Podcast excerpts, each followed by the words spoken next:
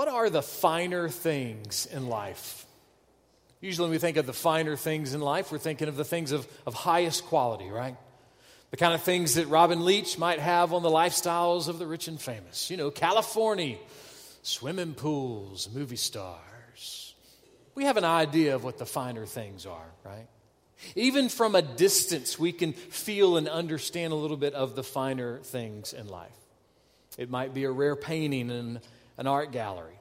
It might be fresh lobster flown in from Maine.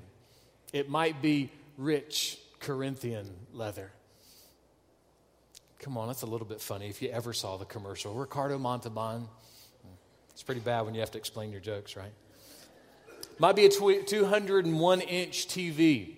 It might be a diamond necklace or Kobe beef, a luxury sports car, it might be a cashmere sweater, or it could even be, when we think of the finer things in life, a little bit of figgy pudding. Now, for us, most of the time when we think of figgy pudding, we're just recognizing it as part of a carol. We wish you a Merry Christmas. But back in the day, figgy pudding was a delicacy. The carol has its roots all the way back in the 1500s, but in the 1800s, the ingredients that were necessary for figgy pudding were kind of expensive. They were pricey. And so it's supposed that what would happen is the wealthiest people in England in the 1800s, they would find a way to have these figgy puddings prepared. And then if carolers came by, they would give the carolers some figgy pudding. And so at least once in the time of life, figgy pudding was kind of one of the finer things in life. Christmas time is when we hear a lot about the finer things in life, right? There's folks out there looking for the newest and the best electronic. They're looking for the best new tech idea. They're looking for the best toy that's out there. They're looking for that thing to either give or maybe even get for themselves. In fact, at the holiday time, a lot of the marketing is, is geared toward that old adage hey, what do you get for the person that has everything? Well, you get this right here, and then they show you the product. But are the finer things in life really all they're cracked up to be? Chris Widener is a businessman, a speaker, an author. He writes, There is only one possible pitfall that I have found in the pursuit of the finer things in life we often become so ingrained, so focused in the pursuit, that we do not experience the finest things in life. What are the finest things in life?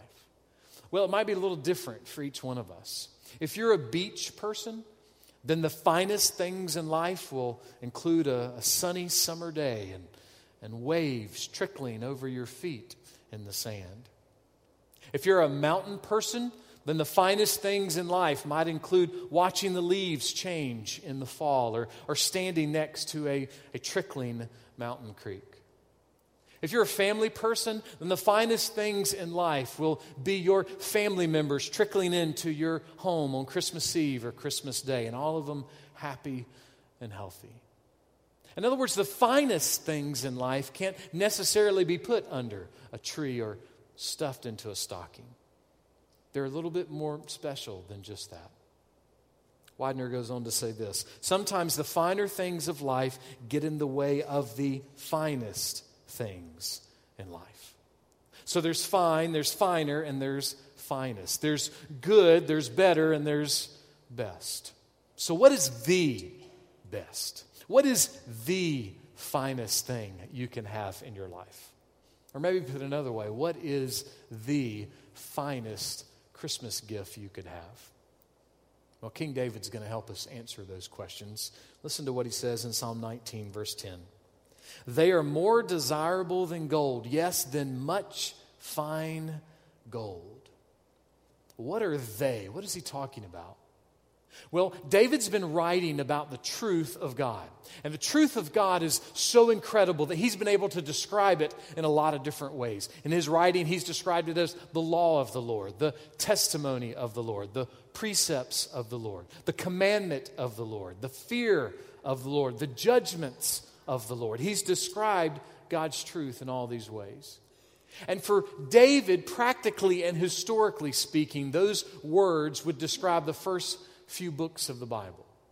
And for us, practically speaking, because the first few books of the Bible are kind of the written seed for all the other books of the Bible, then we would say that all that we find in the Old and the New Testaments would be the truth of God to us, would be God's Word.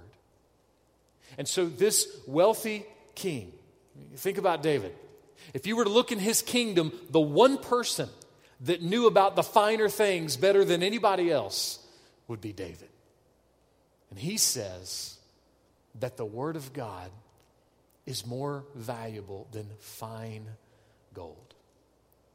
In history, long before gold was considered a, a, standard for money and currency, gold had a tremendous value in the ancient world.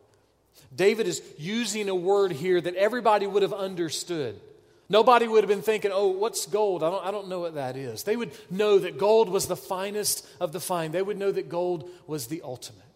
And wealthy, powerful King David says that gold is more, that the Word of God is more valuable than gold. He says it's more desirable than gold.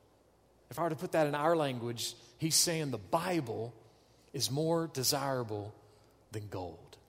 And that might sound a little weird to our minds. Let's do a little compare and contrast. Imagine little five year old Jimmy wakes up on Christmas morning, takes his stocking, dumps it out, and he has a one ounce bar of gold in his stocking, and he has a one ounce bar of chocolate. Do you think little Jimmy's going to take the chocolate, toss it over to his little sister, pick up the bar of gold, look at his parents, and say, This is so exciting? I just looked this up this morning, and this ounce of gold, it's worth $1,100.20. Isn't this great, Mom? Isn't this great, Dad? I'm thinking he's probably not going to do that. Now, he's probably going to tear into the chocolate. And he's going to toss the gold bar over to his little sister because he's thinking, well, that's not supposed to be in my stocking. It's probably come some kind of shiny doormat that goes with her Malibu Barbie beach house. There's no way that's supposed to be in there for me. That's, that's, that's somebody else's. But that little bar of gold, $1,100.20. I mean, that's, that's not chump change, right? I mean, that's, that's valuable. So that little bar of gold would be a finer thing in life. All right, let's change up the scenario a little bit. Little Jimmy grabs a stocking, he dumps it out. He's got a, a bar of chocolate, and he has a little tiny pocket Bible. Now, do you think that little Jimmy is going to take that chocolate, toss it over to his sister, pick up that little pocket Bible, turn to his parents, and say, Mom, Dad, this little book has the eternal words of life that that my heart is so hungry for. I mean, unless he's the next Billy Graham, I'm thinking he probably wouldn't do that, right? He'd probably smile at the Bible and then tear into the chocolate. And that's not a knock on Jimmy. It's just that he maybe not be able to look and understand that the bar of chocolate is a fine gift, but that the Bible is the finest gift. And let's take it away from little Jimmy and bring it to us. If you lived in a time in a place where Bibles were rare and it was very hard to get one and you had the means to get one, would you pay $1,100.20 for a Bible? How much do you value the Word of God? What value do you put on God's truth? Wealthy, powerful King David in writing to his people, really in writing to us, he says that the Word of God is more valuable and more desirable than the finest of gold. Rich Cathers shares a parable about a man walking out in the desert, and all of a sudden he hears a voice as he's walking, and this is what the voice says to him Pick up some pebbles and put them in your pocket, and tomorrow you will be both sorry and glad. Well, God didn't know what to do, so he picked up a few pebbles, put them in his pocket, went about his way. The next morning, he woke up, put his hands in his pocket, and all of those pebbles had turned into diamonds and rubies and emeralds.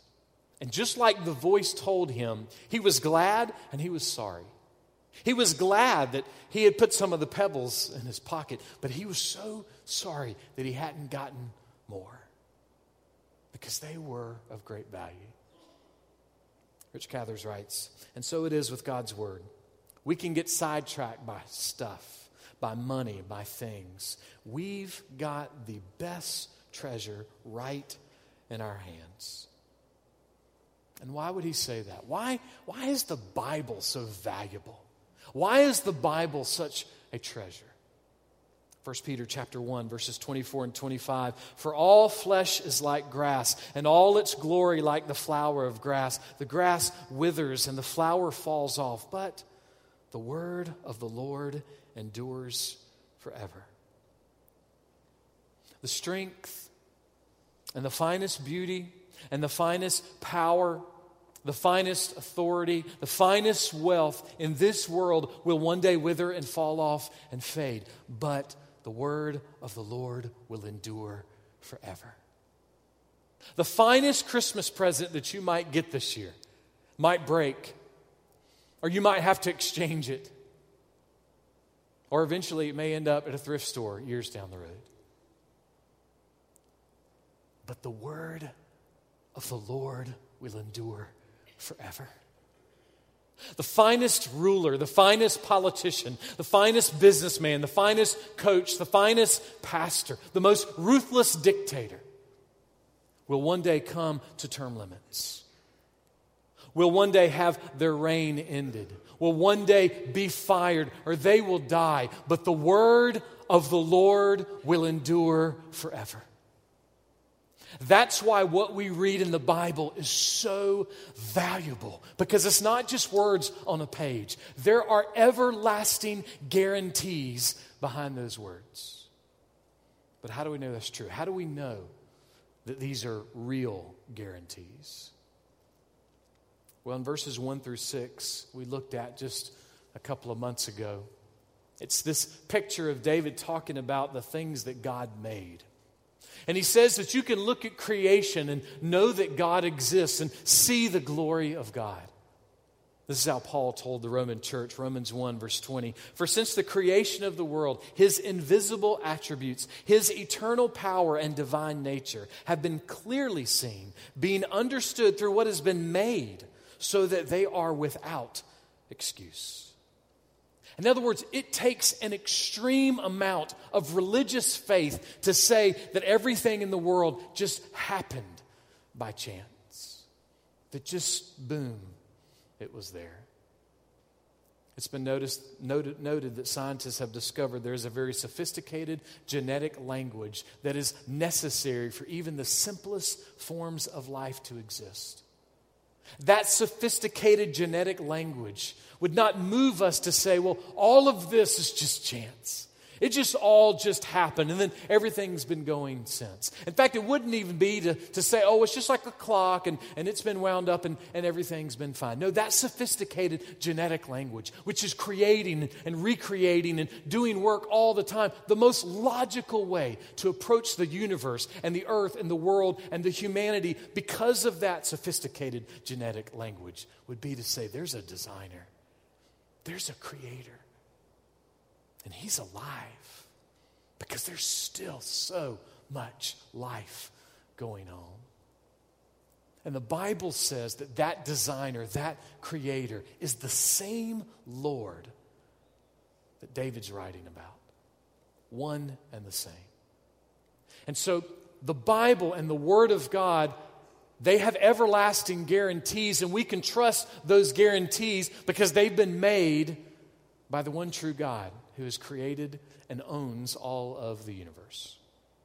But some people would say, well, I don't believe in God. I don't even think God exists. so, I mean, the Bible, that's a nice book. But it's not a book that I would use for evidence. It's not a book that I would use for proof that God exists, much less that God's the creator and the owner of the universe. James Anderson is a professor of theology and philosophy. He shares a bit about his transition across the pond. He writes Soon after I relocated from Britain to the United States, I had to visit the local Social Security Administration office to apply for a Social Security number. The nice lady behind the counter required me to prove several things, so I showed her some documentation, including my British passport, my work visa, my immigration card, and a letter from my employer. But had I really proven anything to her? It is logically possible that the documents were elaborate forgeries. But how reasonable would it have been for her to demand more rigorous proof? Should I have eliminated every logical possibility that would undermine or contradict my claim, including the possibility that I was using a Jedi mind trick or that she was actually in a dream? In other words, what he's saying is this is that even if you can take the Bible and you can prove to a person that God exists based on the truth found in, in the pages of the Bible, they might still say, No. No, I still don't believe.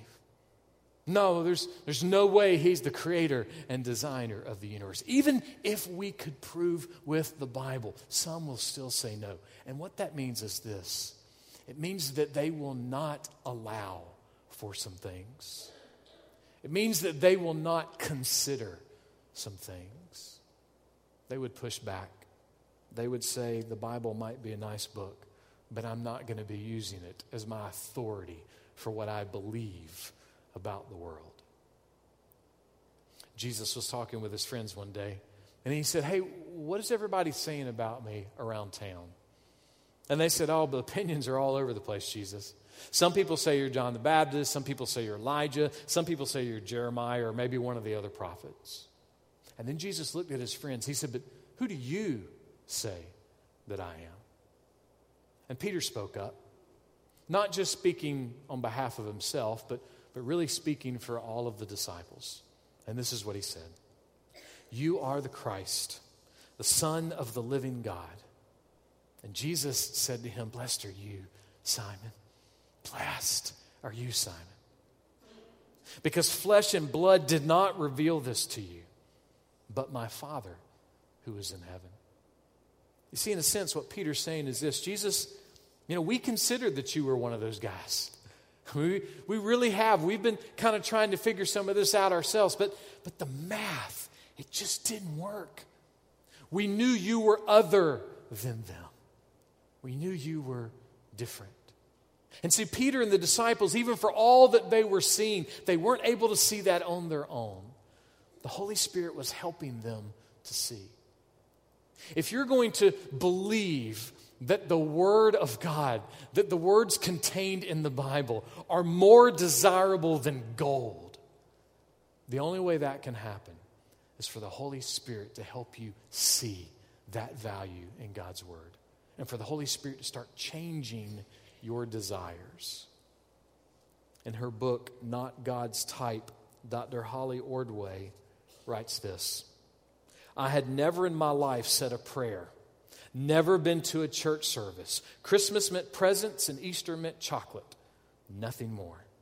At 31 years old, I was an atheist college professor, and I delighted in thinking of myself that way. And then she started reading the Bible. Not because she was curious, but because she, she really kind of wanted to know what it was she didn't believe in so that she could use it in conversation. But something happened as she started reading the Bible. She goes on to say this I read through the gospel narratives again, trying to take in what they said. I had to admit that even apart from everything else I had learned, I recognized they were fact, not story. I'd been steeped in folklore, fantasy, legend, and myth ever since I was a child. I had studied these literary genres as an adult. I knew their cadences, their flavor, and their rhythm. None of these stylistic fingerprints appeared in the New Testament books that I was reading. Why? Because the Holy Spirit was, was giving her new eyes. The desires of her ears and her heart and her mind, they were changing. She goes on to say this The Gospels had the ineffable texture of history with all the odd clarity of detail that comes when the author is recounting something so huge that even as he tells it, he doesn't see all the implications. I love that. It's so big, it's so huge, you can't even really get it. You can't grasp it. And that's exactly why David wrote what he wrote. He said, This word from God, it is better than the finest of gold. It is more precious than the finest of gold. Because you see, gold can be measured.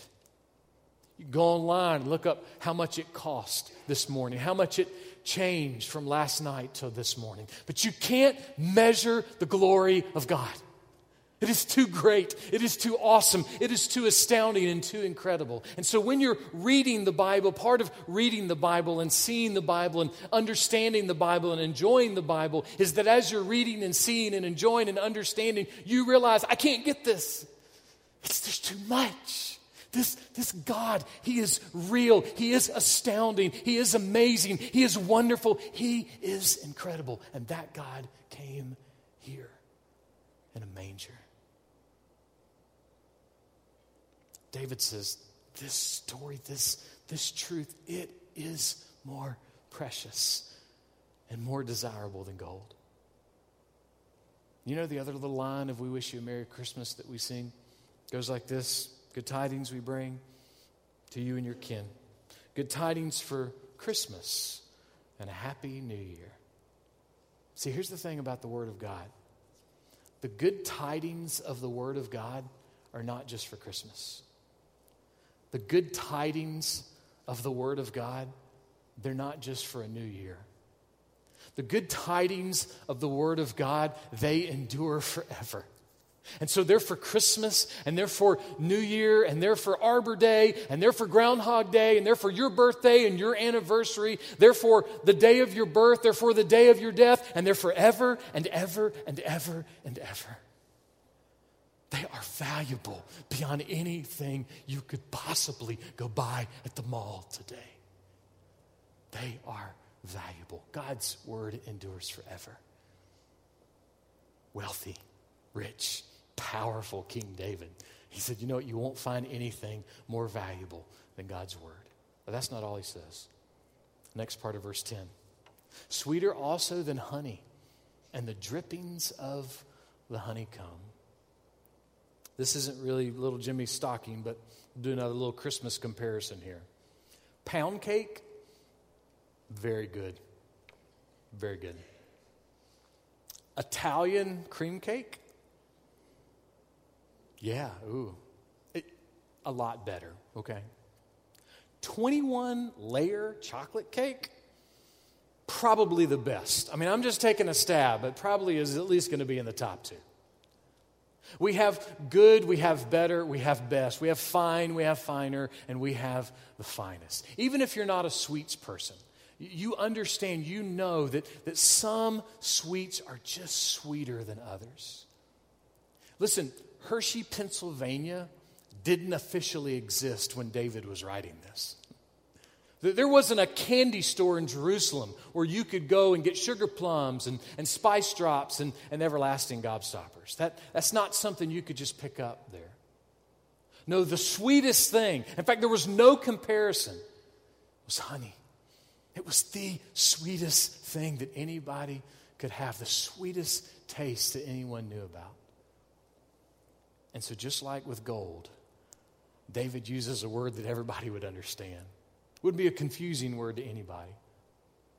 Imagine a family about 500 years before Jesus is born. And the father sits them down at nighttime for nighttime devotions. And he begins to recite to them the words of Psalm 19. And he tells his kids, he said, This is King David who wrote this. He wrote these words. And they would, Oh, we, we know King David. I mean, he's, he's one of the greatest kings ever. They wouldn't be confused about who David was. And then little five year old Jacob, he's listening to his dad recite these words from Psalm 19, and, and he hears the word honey. And he goes, Honey? What's that? I don't know what that is. No, that's not what he'd say. Little five year old Jacob, his ears would perk up. Honey? You, you mean the honey? The, the honey that I've heard about, that's, that's the sweetest thing in the world, the, the honey that it seems like only the kids at the palace get, that's the honey you're talking about? And then he would hear his dad say that the great King David said that the word of God is sweeter than honey, that it is more precious and more valuable than the sweetest thing that little Jacob had ever heard of parents, grandparents, aunts, uncles, brothers, sisters, family, friends, anybody I've left out. little question for us that might hurt our feelings a little bit, but that's okay. When your kids and your grandkids and your nieces and your nephews and, and your brothers and your sisters and the kids at, at church and the kids in the neighborhood or the kids in the, in the line at store, when they hear the words of your mouth, when they see the way you live, do, do they feel and see and hear that you believe that the Word of God, the truth of God, is sweeter than honey? Do they hear you say that it is sweeter than the most popular Christmas toys? They hear you say it's, it's sweeter than the, the newest video game console. That it's sweeter than the largest screen TV in the store when you walk in. That it's sweeter than the most tricked out truck on the lot at the dealer. That it's sweeter than the trendiest fashion at the hippest store in the mall. That it's sweeter than the most popular science fiction movie in the theaters. I know. Pastor Scrooge, I got it. I realize it. None of those things are bad. They're not. But I ask those questions to ask this question Do we really agree with David? I mean, do we really agree with David? When we look at our lives, do, do we talk like we agree with David? That the Word of God is, is the most valuable and desirable thing in the universe? Do we, do we spend our money like we agree with David? Do our Christmas habits reflect that we agree with David.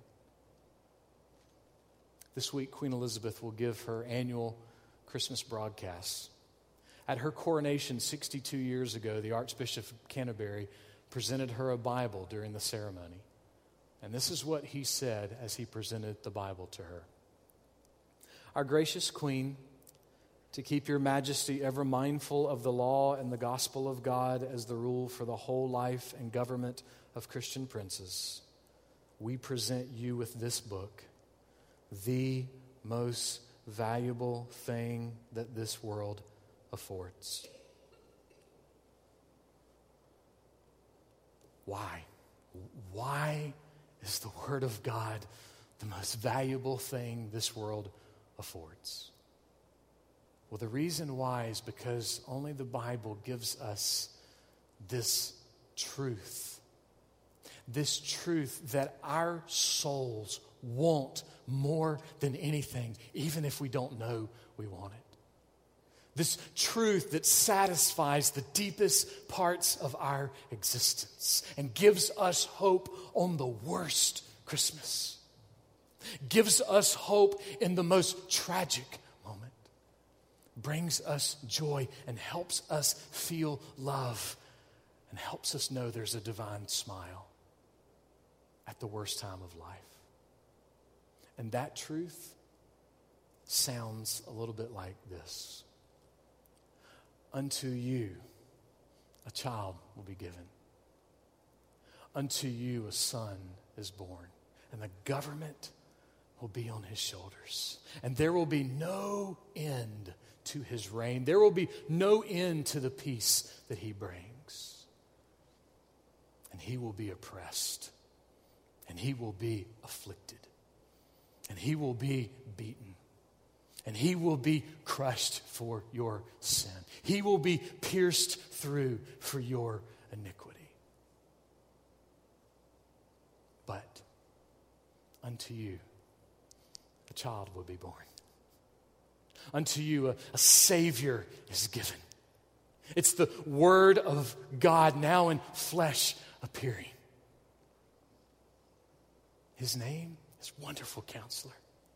His name is Mighty God. His name is Everlasting Father. His name is Prince of Peace. He is finer than the finest gold in the universe. He is sweeter than the sweetest honey in all the land. And his name is Jesus. His name is Jesus. First and most, above all things. Oh, come, oh, come, oh, come. Let us adore Him, Christ the Lord.